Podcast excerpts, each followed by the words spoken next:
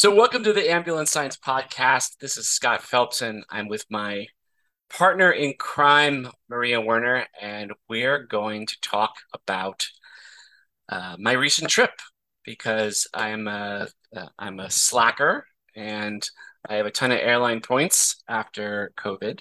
So this past week, past two weeks, I was in Baltic Europe and I went to see the EMS system in Helsinki, Finland, in Tallinn, Estonia, and in Vilnius, Lithuania. And it was a great trip. And basically, I'm just sad that uh, I was there all by myself, but uh, I figured have Maria. Maria is going to ask me all sorts of questions because, as it turns out, I didn't know this, but it's true. Uh, Maria is her heritage is Lithuanian. Part so of you, it. Do you Yeah. speak any Lithuanian? I do not. It's the furthest lineage from me that there is out of the five. Yeah, so So not not even a word. No, not even one. Although my last name is Lithuanian, it, it's supposed to be Vina, Okay. but uh, it was changed to Werner on Ellis Island. by the damn Ellis Island people. You know, my family Mhm. avoided the whole Ellis Island thing by getting here in 1630. So Oh, perfect. there was barely a rocky shore. Um, so it was an interesting trip. And whenever I go on a trip, uh, I try to go and visit at least one EMS system. It, it depends if uh, my wife is with me or not, because she will put up with only so much of me going to doing stupid EMS stuff. And I'm a little bit obsessive, so I try to dial it back. But because my wife is Ukrainian and because I was going to Lithuania and because Vilnius is only about uh, 60, 70 miles from Belarus, and things were a wee bit tense uh, two weeks ago, um, she didn't want to come with me, which is fine because uh, I, I'm not a scaredy cat and nothing happened and everything was okay. And I miss my wife like crazy, so I'm happy to come home. Did But it make you regret taking or not taking that travel assignment that was offered in Ukraine? uh, you know, I keep on thinking about that and I keep on looking at them, uh, but I don't do it. Um, but I might. Who Mhm. knows, right? Let's see what happens. Uh, key I would have is, accompanied you on this trip had you invited me, but w would you? Uh, you know, I would have thought about it. I did it on miles and they were going to expire, so I had to go. And uh, the other great thing is that uh, Baltic Europe uh, is not super duper expensive. Uh, I, one of the things that always strikes me as absolutely ridiculous but true is that it is cheaper to go from here to Europe than it is to go from here to Florida most of the time. So I went to Europe on miles and then uh, I didn't spend more than $100 a night for a room um, which is incredibly cheap by European standards and by any standards. I think in New York City, the average hotel is about $400 a night, and I didn't even spend $100 a night. Wow. What's your strategy? Uh, just go on uh, Google or, or just search for hotels and then pick the one that has the, the highest rating for cleanliness. That's, I don't care how big a hotel is. I really don't care that much at all what the hotel looks like. I just care if the damn thing is spick and span. Mhm. Um, and every place I stayed was was beautiful. Some places were super duper high tech contactless, not even like a a check in person, and some were like super old school hotels, uh, which were run by families, um, which were just as nice, just very different. Hmm. So um, my first stop was Helsinki, and Helsinki is uh, a Baltic country. It's a, a, a, it's sort of the it sort of hinges between a Baltic and a Nordic country. And sort of the difference is that um, the Nordic countries tend to be very high income, high social support. Uh, we're not part of the Soviet Union. Um, and therefore tend to be way more expensive. As you go further east, um, they get less expensive. Um, and then as you cross uh, the Baltic into uh, Estonia and you go further south, things get even more, uh, even less expensive as you go further south. Hmm. So it was uh, started off in the most expensive place. I ended up back in the most expensive place I was going to be at. Um, but Helsinki was beautiful. Uh, I avoided all the 90 degree weather that we had here at the at, for that week. Good. Um, what was the temperature like there? It was in the 70s, um, which is pretty doable. Uh, yeah. Better better than the 90s, I'm sure. Uh, every time I, you, how did you find their EMS system to be? You fire EMS. What was their persuasion? Well, their their EMS system was would be very familiar to most of us in the U.S. So one of the things I've I've seen EMS systems all over the place, all over the world, and one of the things that's pretty consistent is that the patients are all more or less exactly the same.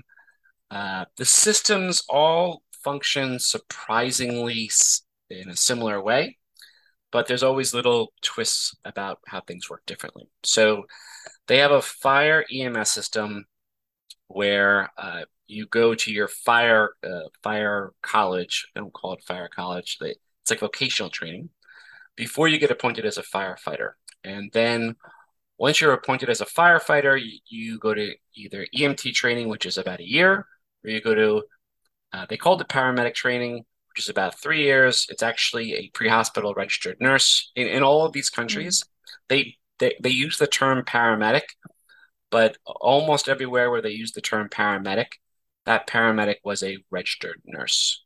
It was so it was a specific track in nursing school. So it was um, they were sort of they weren't in with general nursing students all the time. There was a specific track. And there's a reason why, especially in the Baltic states as we go further south, there's a reason why that is that way. We'll talk about it when we get to them. Um, so Helsinki, uh, they have uh, two BLS ambulances and one paramedic ambulance in the station I was at. Uh, they also had a regional medical supervisor and they had a physician. So the regional medical supervisor had a non-transport SUV um, and the physician, I think, also had an SUV, and uh, they would respond. So if the if the medic unit was out and the BLS units needed medics, then the supervisor, who was also a paramedic, would actually respond with uh, an EMT and then go to the scene and provide care with the ambulance crew. Physicians were sent on specific uh, call types they use medical priority dispatch in Helsinki. Um, so they were, it was structured in a way that was very similar. So two of the things that I found most visually different was that uh, when they're on the ambulance, so they work 24 hour shifts. So when they usually come in, they spend the first 12 hours on the ambulance and they spend the second 12 hours on the engine company or vice versa. But when they're on the ambulance, they wear all white. And then when they're on the engine company or ladder company, they wear blues. So every time you come to work, you have to bring two sets of uniforms. Oh, wow. Because you're going to be changing halfway through. Uh, the other thing that I found, it wasn't so different, but it was just uh, surprising and stuck out, was that everybody was wearing clogs. What kind of clogs? Like the wooden clogs? Uh, no, just regular, like, you know, just regular hospital kind of clocks. So not because, like you know the Dutch like. No, not clock. not Dutch goofy ones. No. but I found it weird because you see a supervisor and he's wearing you know white shirt and he's wearing white pants and he's wearing clogs, and that's so. When I first came into the station, I thought this was a little sort of unusual.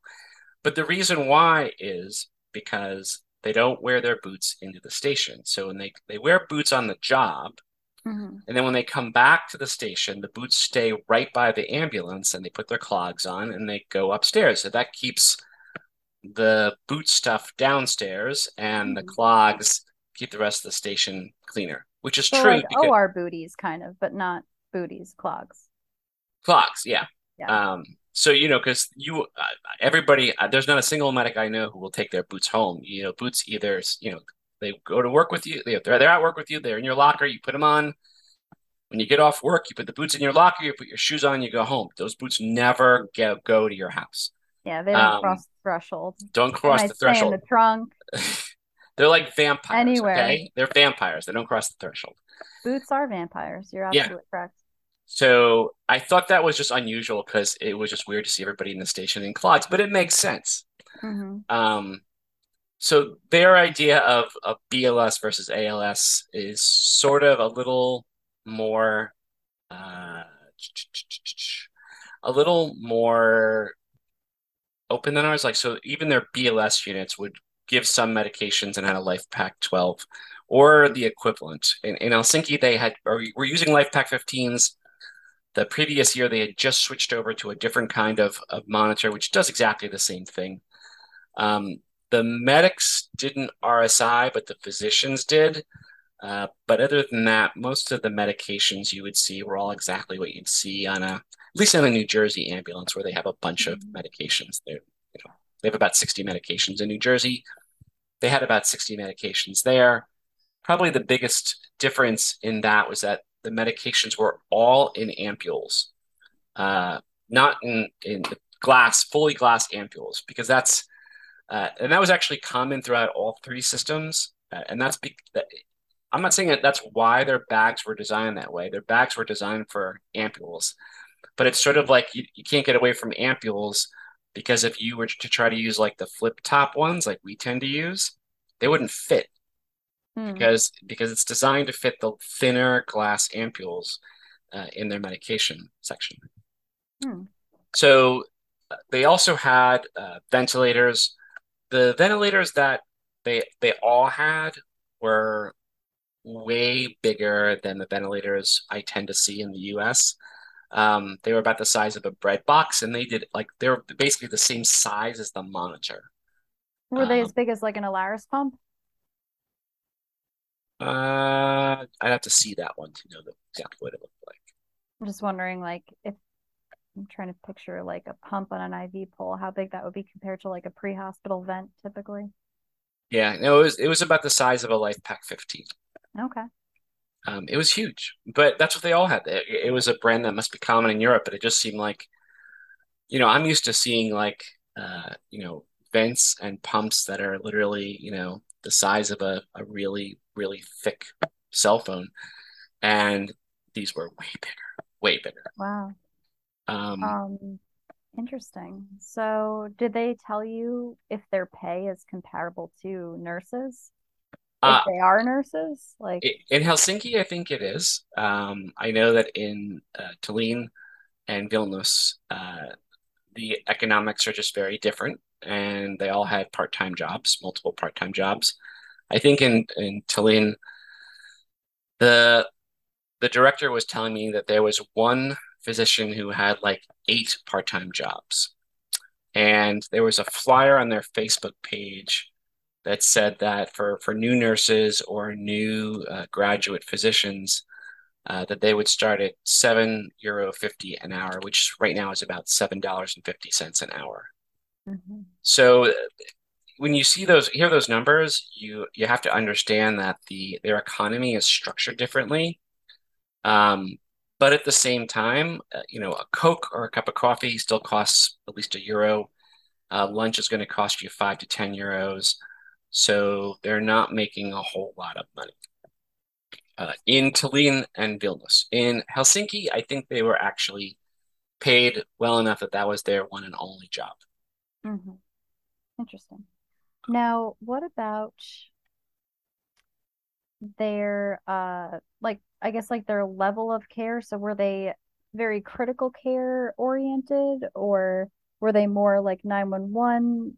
They were 911 they were 911 oriented, but in all of the systems, the physicians uh, also did the a lot of the critical care transports between hospitals. Mm-hmm. So in uh, Tallinn and Vilnius, where the physicians worked on the ambulances, they spent most of their time doing critical care transports. Mm. Um, in Helsinki, I it seemed like the physician was way more of uh, uh, on the 911 side, although I'm sure they also because they also did interfacility transports as well. They have to, you know, it's it's a balancing act. Now in Helsinki, the uh, the lowest priority calls, the fire department turfed those to private companies because oh. Uh, they were like, "We're really here for emergencies," and like that's transport things yeah, that sounded like transports. It, yeah. A broken arm, a cut finger, that sort of thing was all yeah. turfed to uh, a private company or private companies. What about the inside of the ambulance? What did that look like? Uh, all all of the European ambulances that I saw were were spotless, which you know, all three of the systems told me that they all work 24 hour shifts. Um, and they all said their their ambulances were fairly busy, doing somewhere like 15 to 20 jobs in 24 hours. Mm-hmm. But these ambulances were spotless. Like I, when I was in Helsinki, I was I was there in the station for a couple of hours talking to people, and crew came back. They they take they they'd done a job. They came back. They wiped down their whole ambulance. They took the stretcher out, cleaned the stretcher. Um, you could have eaten off this apparatus um, in all three places. Mm. It was for for a place that's supposed to be busy, and I am the white cloud because when I was there, all three places, no place was was running around like crazy. Mm. Um, those ambulances were absolutely pristine in all, all three places, nice. which was weird uh, because you know I'm not I'm not used to ambulances being filthy, but I'm not used to ambulances literally being gleamingly spotless. I yeah and, and that was what you saw pretty consistently, nice. which is great, right? That's what we should expect.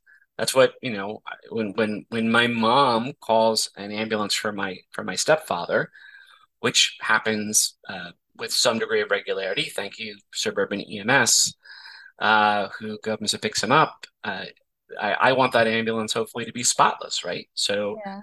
that's what we would expect. Um, but the so, ambulance has like 300,000 miles on it, and they're just waiting to send it to bed. You know, it's funny because you would think that in these poorer regions, you would have the same thing. And maybe they had 300,000 miles on them, but it didn't seem like they did. There were some older reserve units that looked like they were maybe five or 10 years old. Mm-hmm. But you know, they didn't look extreme, you know, extraordinarily beat up. You could just tell they were a couple of years older than the brand new ones they tended to to show me. So you think despite whatever their mileage was, they were still looking pretty pristine? So it wasn't like just they were newer. Uh, I think it's both. I think they tended to show like the guest the brand new fancy stuff. Mm-hmm. Um, and uh, I think that they keep their vehicles in pretty good condition. Um, what did yeah. they think of Scott? Who knows what they thought of Scott? You know, I try they, to go. Did they have fun with you? Did they do anything fun? You know, we didn't do anything.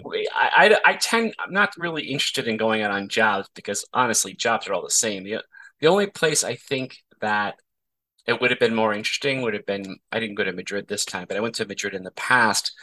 And uh, they have, Madrid has actually two different EMS systems. They have a public one and they have a, a private one. And what I mean by that is they have one system for events that happen in public on the streets, in the subways, anywhere public. And they have a, another system if it happens in a house or is a transfer. Um, and so I visited the public one, and that's the only system where I would have been like really like, how is this? I, doing street jobs, only street jobs is, would be fine, but um, I just can't fathom like the dynamics of that necessarily all the time. Yeah, that's interesting. So they let me go down the fire pole twice. No and I didn't and, and, I didn't die. And I've done that before actually. And they definitely liked you then.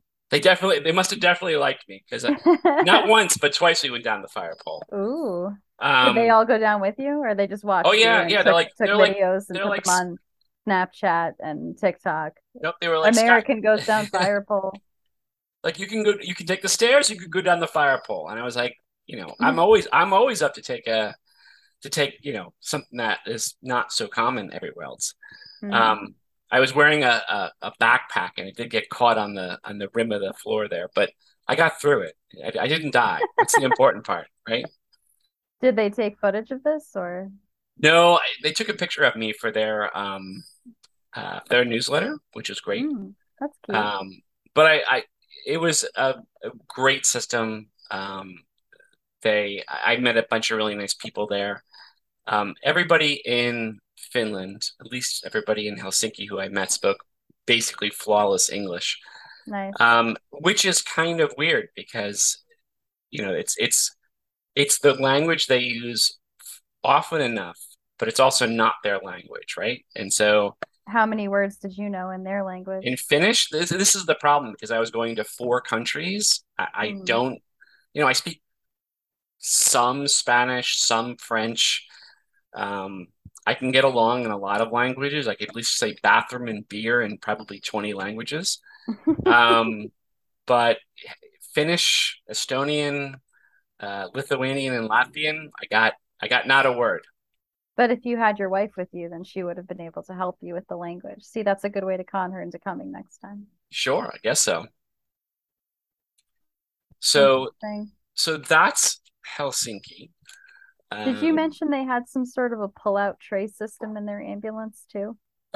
You know, everything that they had, um, everything that they had was really like best in class. Like I, I, I'm used to working in in paramedic response units, non-transport paramedic response units, but the um, the tray system they had was actually like super duper nice, and they they had a, that was manufactured in Finland. That was uh, made there, and it was just a nice, really sturdy aluminum tray system that I think you know, it, it's definitely something that if I was running a system here and I could find something similar, I'm not sure I'd be able to import it from from Finland.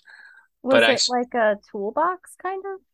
No, it was just the the slide tray for the equipment in the back of the uh, oh, back of the okay. van.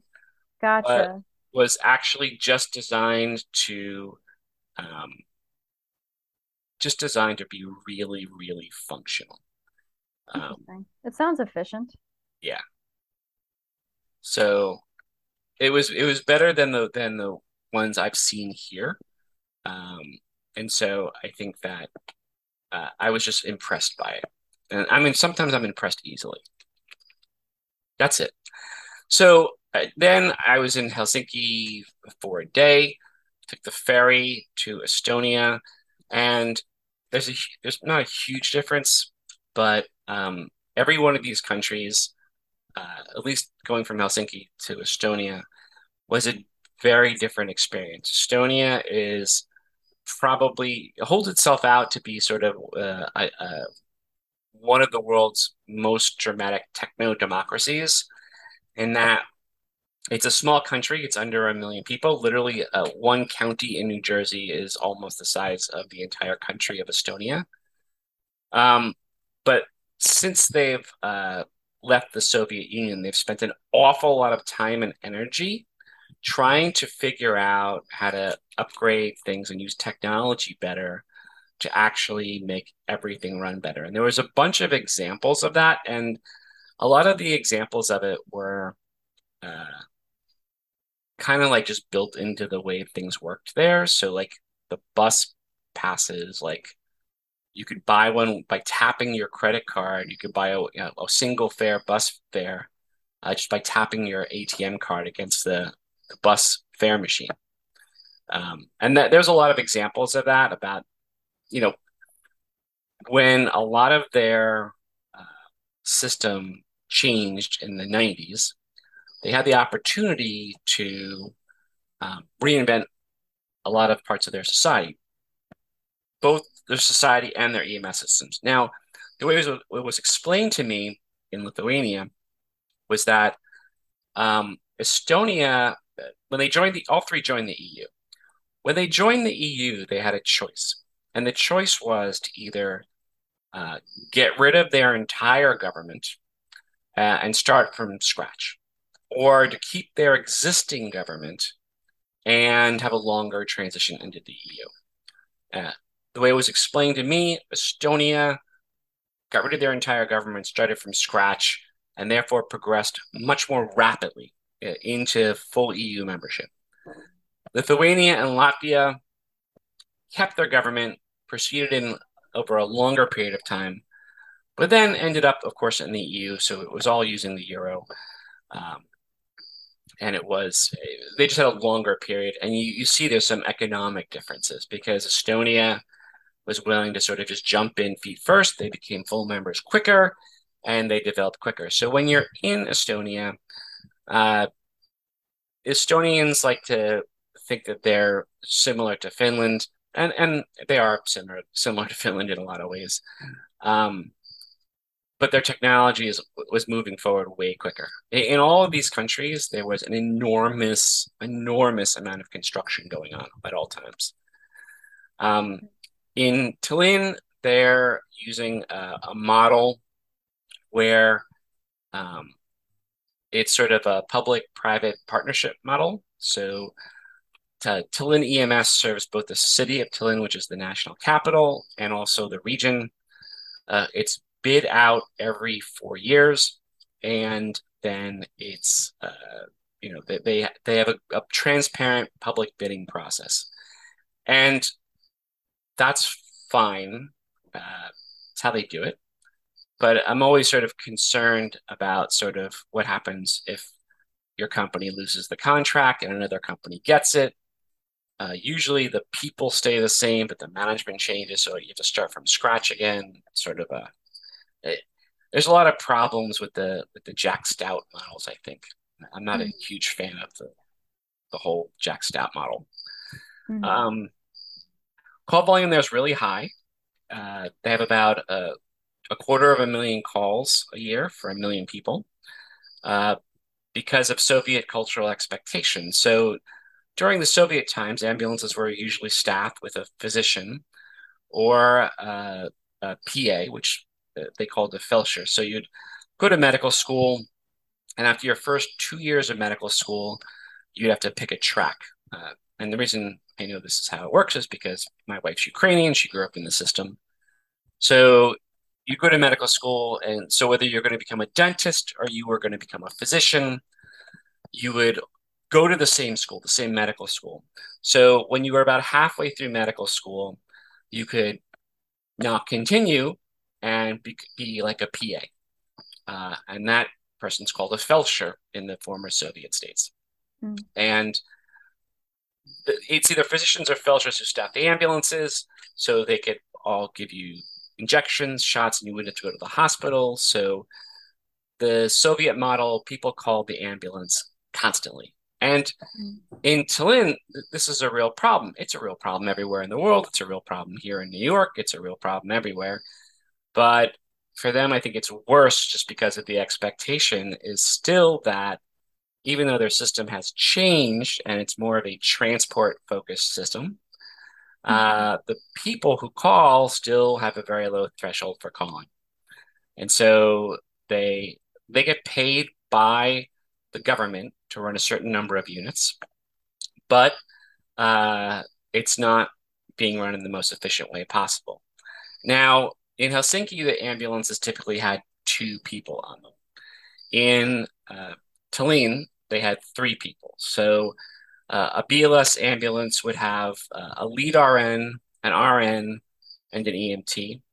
And the physician ambulances would have a physician, sometimes an RN, sometimes a paramedic, sometimes an EMT. Um, with the change in system structure in the 1990s from a Feldsher and physician and driver model to a model, you know, when, when they stopped, medical schools changed when they became part of the EU. So they don't make Feldshers anymore. So they don't have any PAs in most of Europe. Um, and so there's a couple left, but they're going away. So they replaced the Feldshers mostly with nurses. Um, they didn't have paramedics for a long time. They had you know nurses who fulfilled that role, and now I think a lot of their education uh, is like like in Helsinki is uh, a pre-hospital nurse specific track. They're not like usually generalist nurses. Mm-hmm. Um, they're nurses who specialize in pre-hospital care, and they sort of structure themselves all around. Mm-hmm. Um, they switched about 20 years ago. Um, like I said, Tallinn uh, doesn't pay uh, a wage which allows you to have one job. Um, and there, you know, there's only a limited number of ambulance companies in Estonia. There's only 10 ambulance companies for the whole country, but once again, it's only a million people. So it's not craziness. Um, mm-hmm. and they have their own ambulances they make in Estonia. So Estonia is actually pretty. Well, I'm not gonna say they're self-sufficient for everything, but they're self-sufficient in making ambulances. So they make their own ambulances there, so they get to be specialized. But they were all in all three places van ambulances. Okay, so then I went to I went to Riga, but they were on vacation, so I didn't go to their EMS system, um, which is a bummer because you know I wanted I wanted to collect them all. Um, and then the fourth place I went was Vilnius, Lithuania, and um, they were you know they made the biggest deal, which is great. Like there was I did a presentation, they did a presentation on their system. Um, they had some of their vendors present. They had people from the the, the, the National Department of Health there. Um, and then, you know, they, they treated me super, everybody treated me super nicely. Um, but like they, they have one of those revolving restaurants up at the top of a big tower. We went to lunch there afterwards. It was, it was absolutely brilliant. I was super stoked. Maybe and, they were like, that American, he has such terrible health care. We should really be nice. we should at least take him to lunch, right?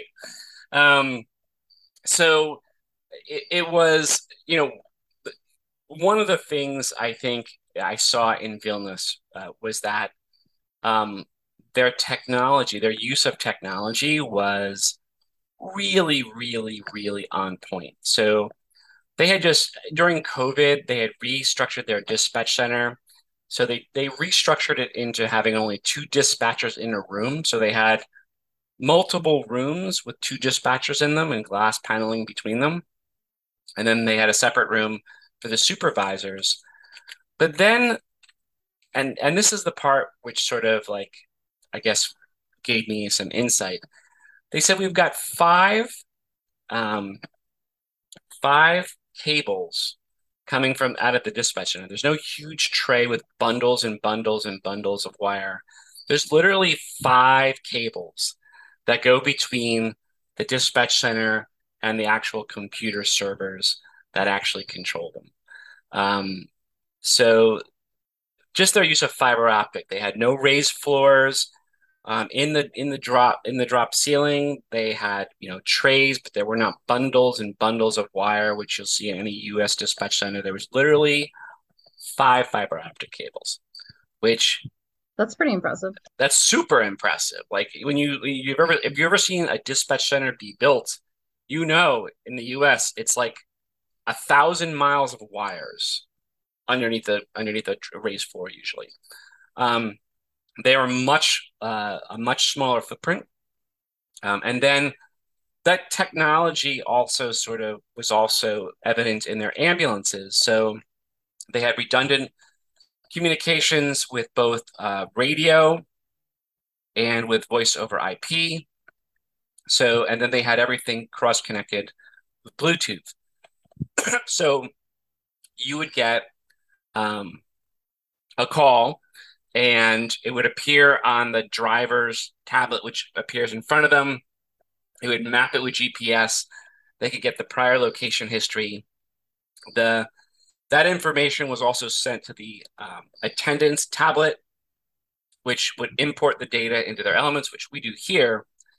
But it was custom. Their their EPCR was custom designed so that it took them on average about two minutes to fill out. And they admitted that they didn't spend much time writing a very complex narrative, but the um, at the same time, being able to have your your charting time limited to two minutes was amazing because at least here it's about 10 times that, about 20 minutes. I'd say that checks out. Um, they don't usually consult me on how to build their dispatch centers, but when they do, I tell them less wire, less wires, less wires, less wires, less wires, more uh, you know flexibility. Um, their ambulances also all had ventilators and had um, uh, LifePak 12s. Uh, they used syringe style pumps, uh, not uh, drip chamber pumps that we're used to here. Um, so they would mix it in a syringe and then they would put it in the syringe and that's how it was delivered. That's kind of like how they do it in the NICUs here. Yeah. Because like, of smaller dose meds. But it just depends what you're used to and, and how you're used to doing it. But it was pretty. It seemed like it was pretty straightforward. Medications all were the same. Um, the one thing they had that I had never seen before that was cool was that they had a, a laryngoscope blade that had uh, another sort of uh, so you'd have the handle and then the blade had a, was attached to another sort of handle where as you, as you would pull it it would pull the tip of the laryngoscope blade up. Now in the us i've seen the endotracheal tubes that do that where you pull on the little ring and it pulls pulls the tip of the endotracheal tube up but i've never seen it with a handle where you can move the tip of the um, endotracheal uh, laryngoscope blade Weird. Yeah, it was cool. I was like, I've never seen this before ever, and it was. I was like, that's pretty cool. I took a picture of it because I thought it was so cool. Um, once again, everything was in ampules. Um, they they had a central station, so they covered not only the city of Vilnius, but they also covered the entire region, including there's a little thumb that sticks out into Belarus, which Belarus had given to uh, Lithuania in the 50s, I think, because it was a majority Lithuanian city. Um, they were running 22 BLS ambulances and seven ALS ambulances. The BLS ambulances had a paramedic, nurse, and driver. The ALS ambulances had a physician, paramedic, and driver. Um, you know, they're they as they transition from the Soviet model, there's some stuff they've left behind. There's some stuff they kept, and three staff on the ambulance is the, one of the things they've kept. Um, once again, everything was in ampules, and uh, you know, they the system where you know what they would send them send the ALS units on with the physician was pretty similar to how it would be done in New Jersey. The one difference that I thought was a little odd um, was that they sent uh, physicians uh, on motor vehicle collisions. So motor vehicle collisions were an ALS call type. Um, I think you know they meant serious motor vehicle collisions with injuries, not like, you know, generic ones, because otherwise you'd be running around all day. Um, and it seemed like in most of the outlying suburban areas, uh, at the substations, they were mostly all quote unquote BLS ambulances. So a physician ambulance would, would, would meet them uh, on the way to the hospital in Vilnius if they needed it. Um, in Vilnius, you know, all the stuff that you would expect. Uh, trauma centers, they have their regional trauma centers. They, you know, they don't. In the Soviet times, the hospitals were way more specific. So you'd have a maternity hospital, and it would have a maternity ambulance. You'd have a pediatric hospital, and they'd have a pediatric ambulance. You still have specialty hospitals, you know, cardiac hospitals and trauma hospitals, but you don't have that same uh, ambulance model the ambulance model's all been centralized. So there's one ambulance system, uh, not hospital based, and there's no separate maternity uh, ambulance system um, or pediatric ambulance system. So they so, were hospital based before, and now they're not hospital based. Um. Yes, that's the short answer. Um, they they might have been an independent service, but the maternity hospital still would have had the maternity ambulance. It would have been a specific maternity ambulance with a midwife on it, um, and that's not all that weird.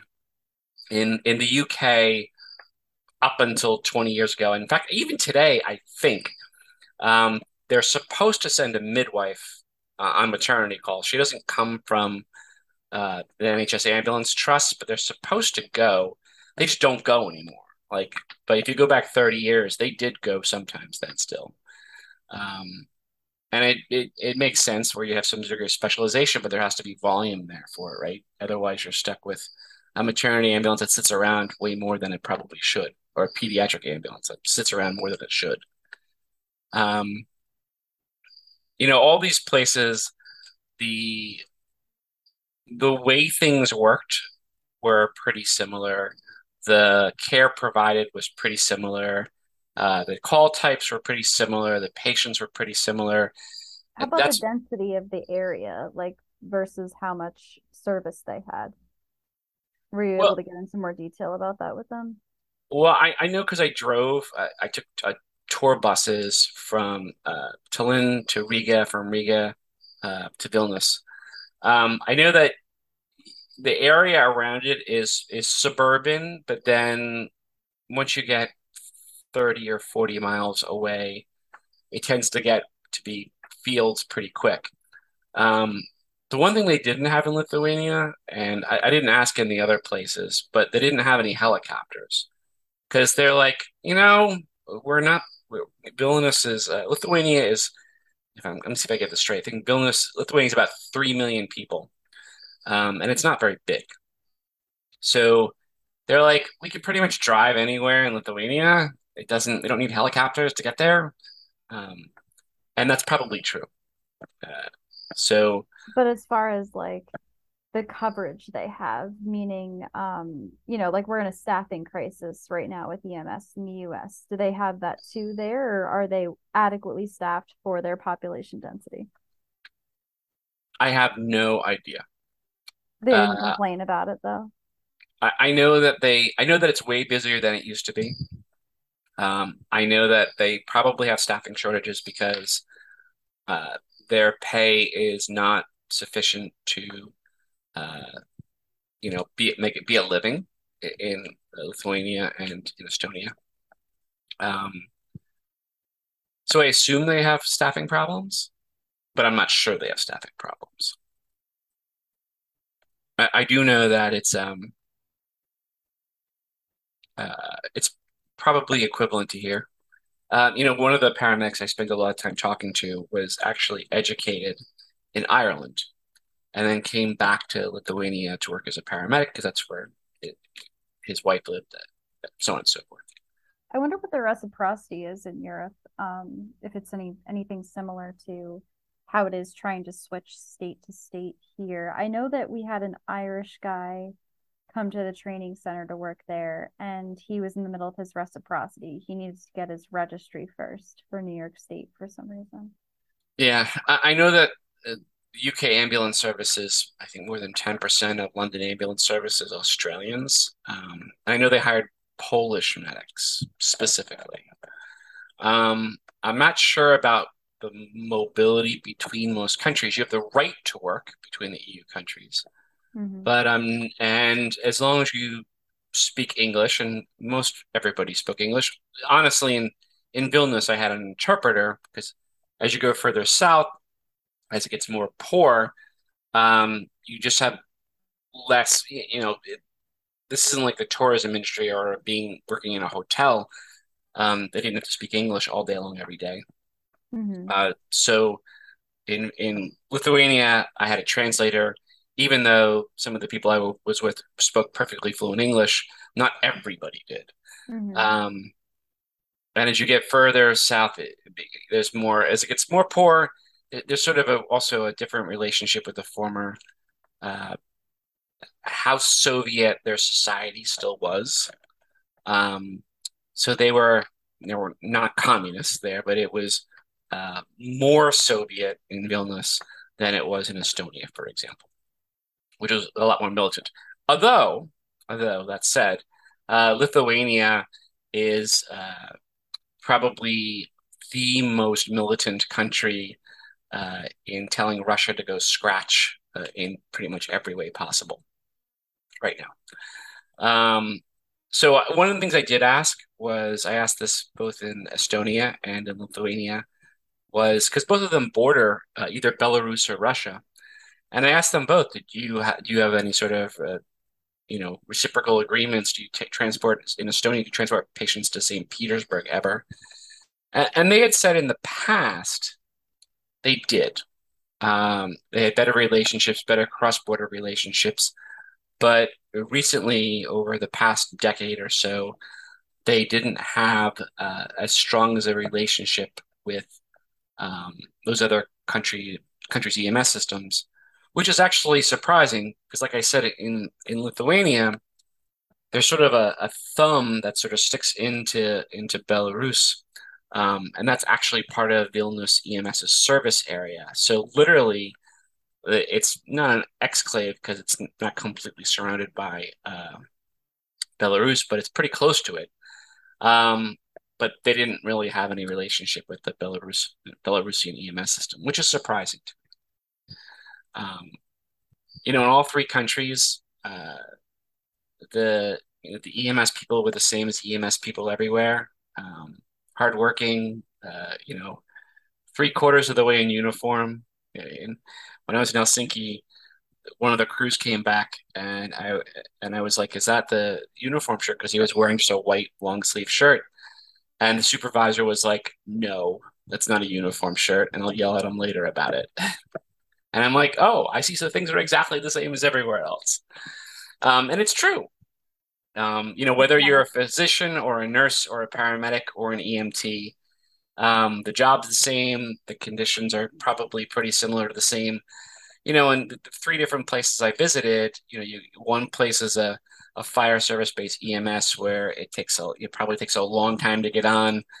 Um, and you know, other places they're they're poor places, so they they have ambulances, they have equipment, they have technology, but people have to work multiple jobs to make a living.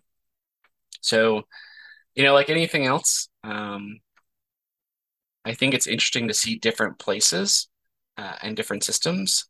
And I think that one of the one of my big takeaways is that where you have the opportunity to completely make over your system, whatever social upheaval has happened, if you get the opportunity to completely make out of you make over your system, that makes a humongous difference in the way it looks even 30 years later.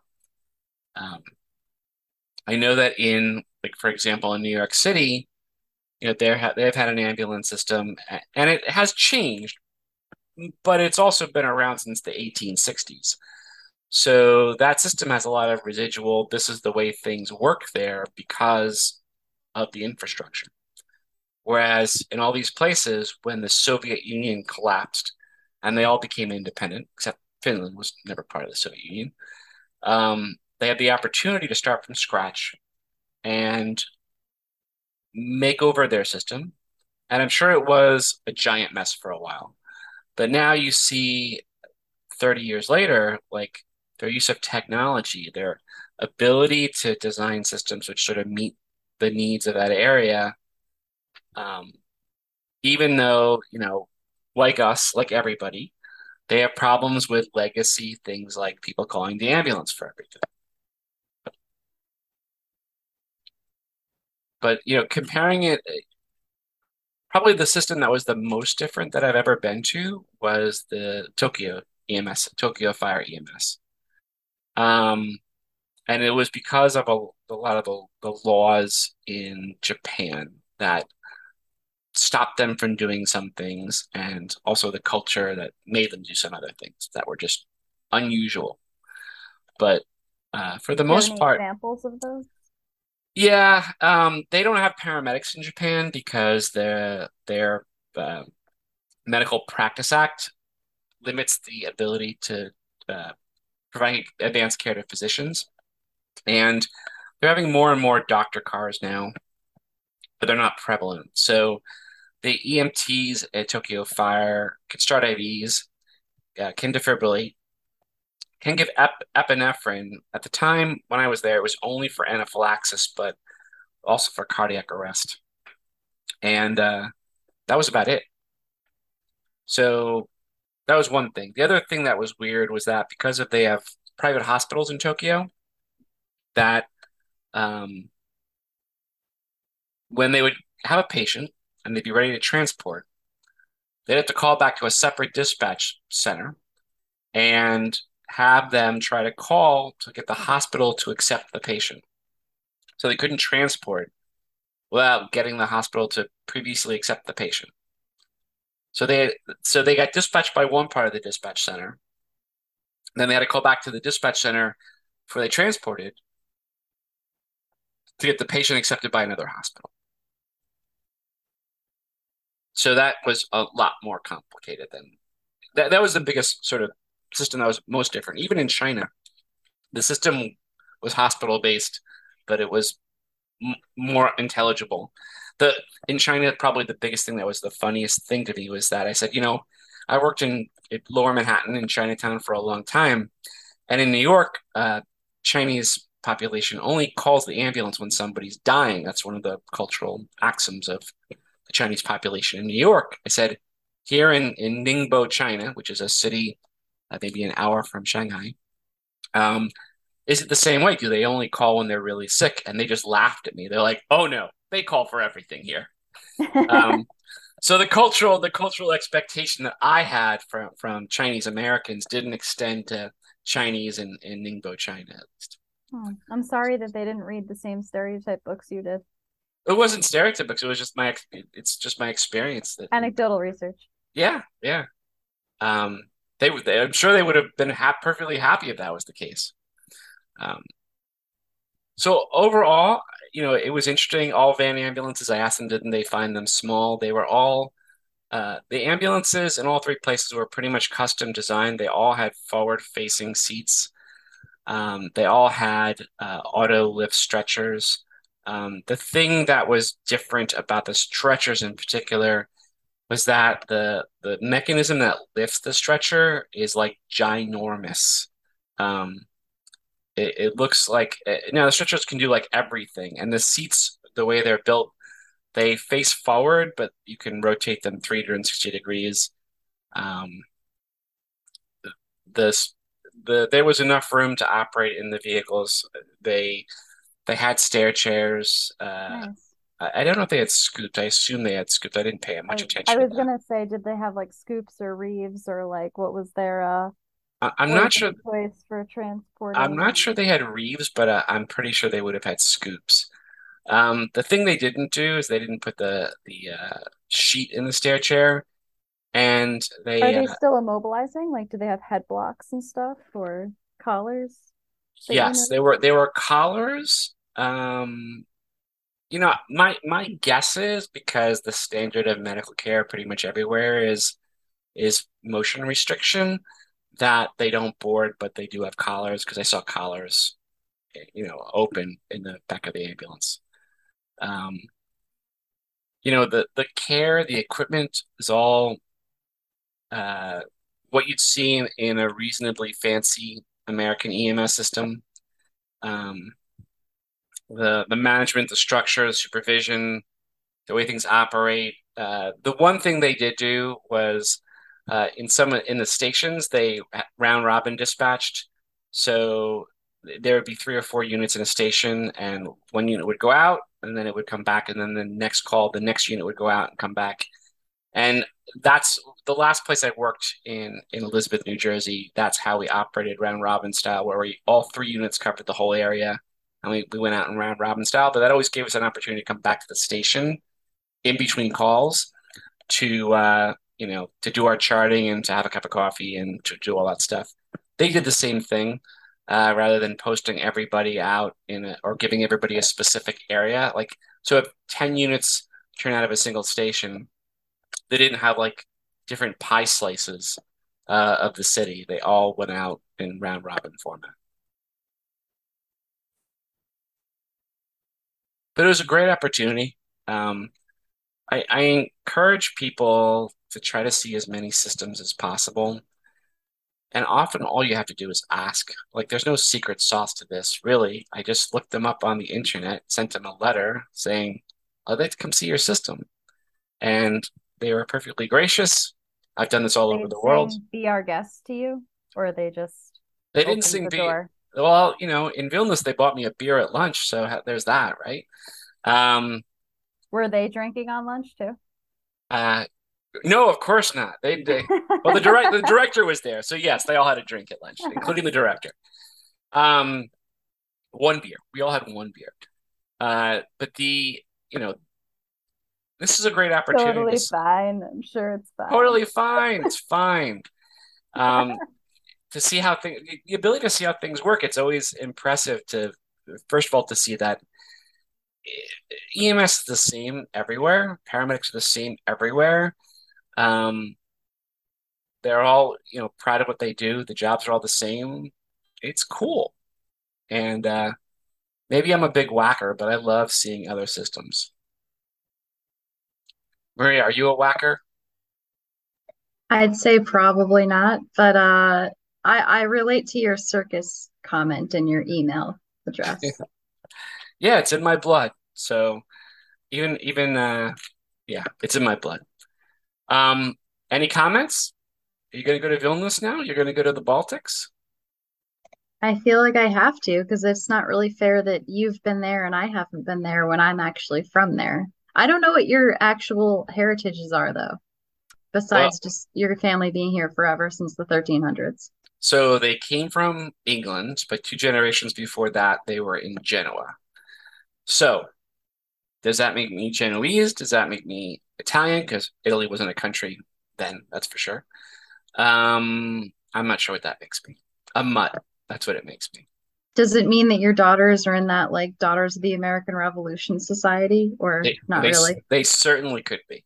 Um, they could be Mayflower Society, all that kind of stuff.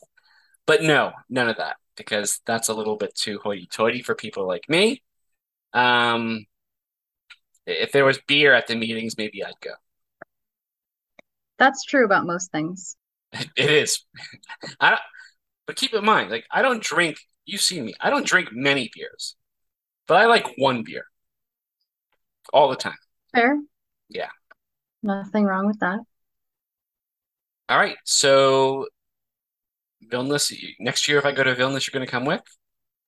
Uh, obviously. Okay, that's fair. Because they said they might bring me back. Excellent. Excellent. All right. Um, So we'll have to bring our significant others because since you and I are the same person, they must also be the same person. I don't know. Does, does, does your boyfriend speak with an accent? Because uh, He does Greek accents. does he do Greek accents? He does. But can he can he say Skotchek, Skotchek appropriately, right? Uh, I don't know, probably not. Probably not. Okay. We can work on it. Okay. So you'd be Marika, Marika. He'll work on it. Okay. All right. So that's taking notes as we speak. taking notes. That's EMS in the Baltic states. And uh, I want to thank everybody from Vilnius EMS, from Tallinn EMS, and from Helsinki Fire EMS for being such gracious hosts and letting uh, letting showing an American how your system works because I'm always impressed by seeing EMS systems and you always learn something whenever you go somewhere else. All right. Absolutely. Uh, any final comment? Uh, no, uh, I feel like we have to start discussing what our next topic's going to be. Unless you already have one picked out, then we can give them like a a trailer, you know? Don't have one in my head. I, I, I I'm I'm I, I listen. This is what I did for the past month. I took like the online flight paramedic course. I took the FPC exam, passed it. Went away on vacation for two weeks. Now I'm back, um, goofing off for a couple more weeks, Mhm. and then I have to figure out what I'm going to do next. So uh, Maybe I'll we should talk about flight and or critical care paramedicine. Oh, God, I don't know. Any, listen, I took the course. I passed the exam. I'm going to get a patch, but I don't actually want to do it. No, I Um, don't mean like the material. I mean like talk about the system, you know, what's valuable about it, how is it weighted, you know, what does it do for people, for Uh, society? that might be a short conversation. A 15 minute segment. Actually, you did a podcast that was 15 minutes on the COVID vaccine, I think, didn't you? I probably did at one point. Um, okay, we'll work on that one. I'll, I'll, Excellent. I'll. What we might have to bring in a, a friend of mine who was a flight medic for a long time. We'll bring a ringer in. We'll bring a ringer in. We have to bring in a friend of mine who's a flight paramedic for about who was about flight paramedic for about fourteen A years. flight flight ringer Yeah. wanker. Well, you know, the problem now. See what what what he would say is that you know back when the when the ground paramedics couldn't do RSI, there was at least a reason. He's like now we're bus drivers. Um, because everything's done ahead of time pretty much, and then all, all we do is drive the bus. That's it. Okay. So, uh, next paramedic segment that we're going to talk about is, or ambulance science segment, I should say, is womp womp critical care paramedic But that's see the the reason why I took the FPC course is because I was interested in doing ground critical care transports because they're complex and they're interesting and there's there's stuff that's there. And when I was reading about it, I read that uh, if you have the FPC, they'll hire you as a ground critical care medic, but they won't hire you as a flight medic with your critical care paramedic. Uh, That is correct. So that's why I took the FPC. So I'm glad I passed. God, for, you know, it's like the bar exam. I'm glad I passed. First exam, first uh, attempt. Yeah, yeah, yeah, yeah. Did you use to study? Uh, I just took the FPC course from IA Med, which was great, very entertaining. Uh, really like it, they do a really good job, and uh, they uh, the exam. I'm a good exam taker, so uh, God bless that I passed because it was a hard exam. Um, but like the bar exam, I, I I'm not sure I would have taken it a second time. Mm-hmm. Well, we So- have a joke in in my office because my supervisor took the uh, critical care paramedic course with me, and I drooled over the side of my desk for every single class segment, and she took copious notes and highlighted, underlined, and then we got two points different on the test. See, you're a better sponge than she is. So we're the same, Scott. Exactly. Once again, Exactly. All right. With that said, Maria, thank you. Uh, and I will talk to you hopefully in the next couple of weeks with a new topic. excellent. I'm waving like you can see me saying goodbye. All right. Have a great day, everybody. And thank you for joining us for the Paramedic Science Podcast.